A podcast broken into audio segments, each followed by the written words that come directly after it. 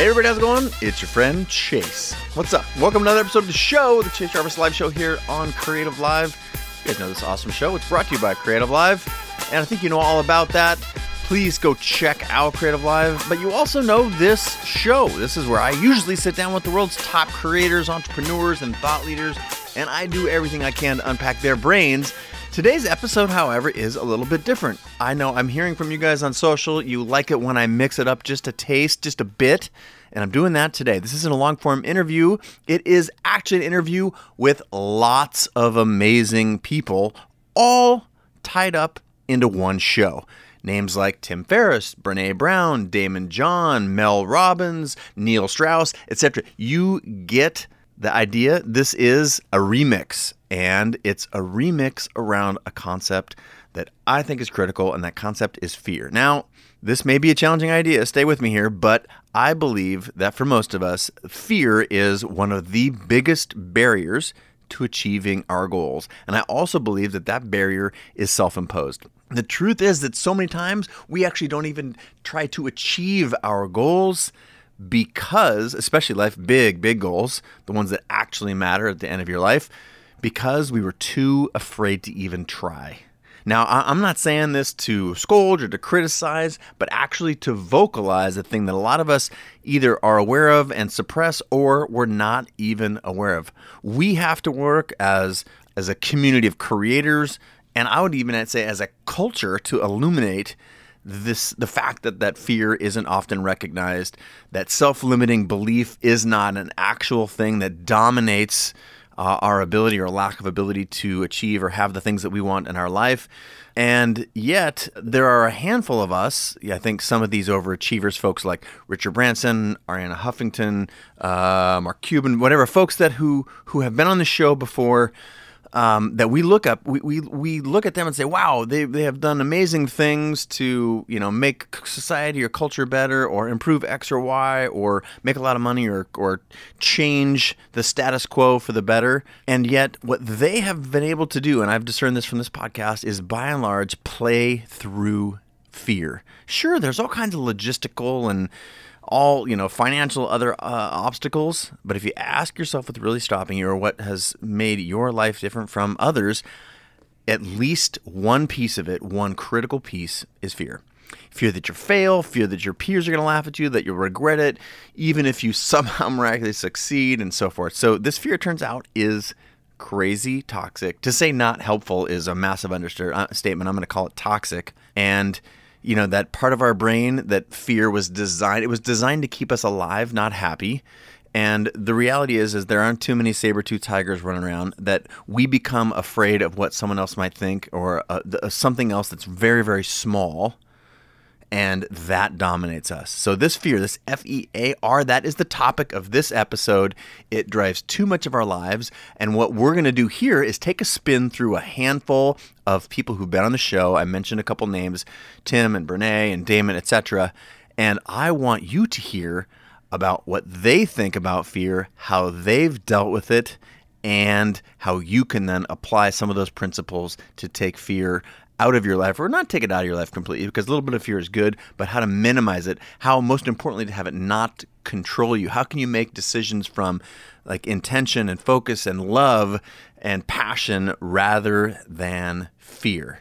So I'm just going to let these folks, uh, we've edited this together in such a way that I don't know if you can hear them talking. I'm not going to announce each individual one of them. You'll probably be able to tell their voices if you've heard them on previous episodes, but it's a really cool episode and I can't wait for you to check it out. So please think about how this stuff affects your own life, what you can do to change it while you're listening to these amazing humans talk about fear. Now, enjoy the show. Talk to me about how you view fear, view fear because there's so much fear in the photo industry that mm-hmm. people are afraid to make mistakes, they're yeah. afraid to get called out, they're afraid to do shitty work, they're yeah. afraid to, to be called out on something. And a lot of that keeps creative people in a little shell. So, yeah. Fear is a real driver, and it has been for me as well in the past, whether it was in athletics or writing or academia, whatever it might have been. And I realized that it's a driver based on risk, and that's when people define risk or should define risk as the possibility of an irreversible negative outcome. And what I mean by that is just like most people fail to achieve their goals because they're poorly defined, most people are prevented from doing things based on fear because it's poorly defined. There's a couple things we all probably fear: being judged unfairly, um, not being able to provide for our loved ones and our family, death, and losing people that we we, we love. Um, I think those are a lot of things. But the fear ourselves are often about the fear of being able to be acknowledged and or the fear of failing and people looking at you as a failure. And so our brain wants a story, and our brain likes a story that you know pitches bad guys, good guys, safe and dangerous. Mm-hmm. And so the stories we make up normally are our worst fears and turn the people that are in our stories into enemies. It's the same as somebody else saying, like, I'm not good enough. It's the same as somebody else saying, no one's going to like what I have to do. It's just a, a, bullshit, nonsense lie you tell yourself that's not healthy for you or the work, right? You have no idea what's going to happen tomorrow. No idea. You have no idea that this thing you're writing that you think is, a, or doing or creating that you think is the best thing ever, you have no idea whether anyone else is going to like you. You operate, I'd like to say, like, uncertainty is a very confident place to be you know, really the more you can sort of let go of, no, you have no idea about what's going to happen in the future. You have no idea about whether people are going to connect with it or not, and just do it and try to make it your best, you know, and put all your heart and love and care into it, and then be unattached. You want to be accepted, and you have to always second guess yourself. I second guess myself every day, right? And and it's the fear of saying, there's no point in my life that I didn't have fear, and I call it a healthy paranoia in business. Food was doing well. Okay, well, the hot clothing line lasts five years. Daymond, did you get bit by the apple? You know, did you bite the apple once or get hit by lightning? Oh, I got to share this idea of who I am with the world. I want to empower other entrepreneurs, but I'm dyslexic. I'm going to write a book. Are you kidding me? People are going to laugh at me, right? You know, fear of, uh, you know, am I uh, am, I, am I leaving my daughters uh, inheritance or a legacy? How will, how will they perceive me? You know, fear of making my daughters public people where now they have pressure on them and I don't want I want to hide them from everybody or, or in fear of anything else. You know, yeah. the president of the United States, President Obama, made me a uh, president, presidential ambassador for global entrepreneurship. I can never let him down, right? Yeah. It, it's always going to be some level of fear, and that fear is good if it's healthy. I've just never done anything that's turned out to be valuable that wasn't just scared shitless to do it. Like everything I've ever done that's ever really made a contribution, I have felt alone in doing it mm-hmm. and afraid. And but alive. Yeah. After the first time that you opt to brave the wilderness, you pull away from what a group of people thinks. Maybe it's your maybe it's your creative community, it's your critics.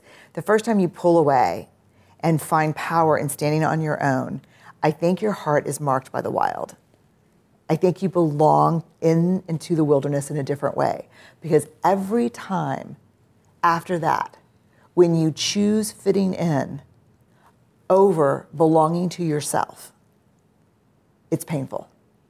And so to me, the whole idea is not just navigating the wilderness, which I think every poet and theologian and writer over time has used the wilderness as this kind of a lone journey thing. It's not just about navigating the wilderness, it's about becoming the wilderness. It's about becoming, I am going to be on my own a lot, and it's going to be okay because there is beauty and strength in that. And it's not that I won't ever find great joy in being a part of something, mm-hmm.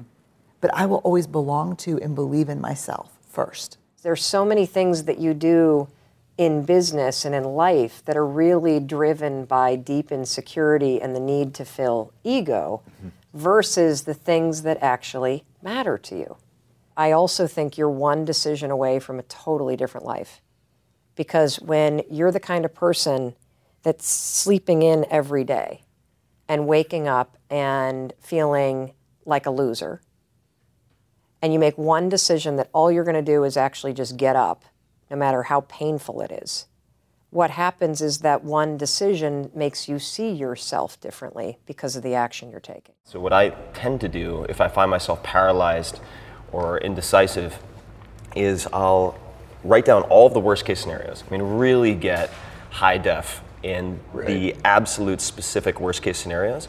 Then the second column is what I could do to prevent anything I could do to prevent those specific items, right. and then if they happen, what I could do to reverse those or minimize the damage from each of those outcomes.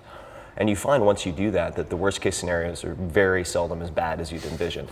It's just the nebulous, dark When you haven't defined phantasm of a bad outcome that prevents you from taking action. But once you actually realize, oh, worst case scenario, I go back to my last job. Worst case scenario, I take a part time job doing this. Worst case scenario, I have to suck it up for a month or two, do twice as much work with that one client I don't like, and then this.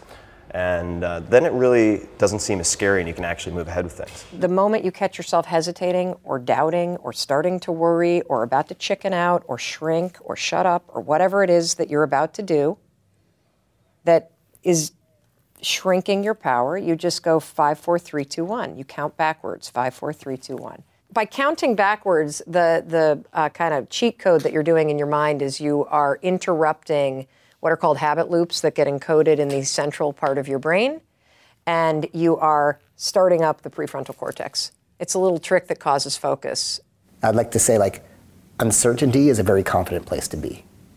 You know, really the more you can sort of let go of no, you have no idea about what's going to happen in the future. You have no idea about whether people are going to connect with it or not, and just do it and try to make it your best, you know, and put all your heart and love and care into it, and then be unattached. Stop walking through the world looking for confirmation that you don't belong, because you will always find it.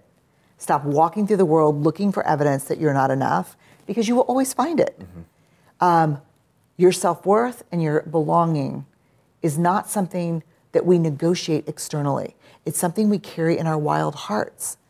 Um, and if we spend our lives looking everywhere we go for evidence that I don't really belong in this meeting, I'm not really an artist, um, I just do this on the side and this is my side hustle, but it's not really my job, or we keep comparing ourselves, you will find exactly what you're looking for. It's my inspiration is like embrace your fears, accept them, and do it anyway. All right, that about wraps it up. But uh, hey, before you bounce, two quick things. Um, actually, I'm going to go three quick things. Thing one, A, thank you so much for being a part of this community. And I'm not quite sure how you, you landed on this podcast. It doesn't matter to me. The fact that we're all in this together and that we're able to have a conversation is awesome. I feel uh, honored to be in your ears right now and that uh, you've paid attention to what I've been doing, what Creative Live has been doing for some time. And whether it's been a day or 10 years, I just want to say thank you.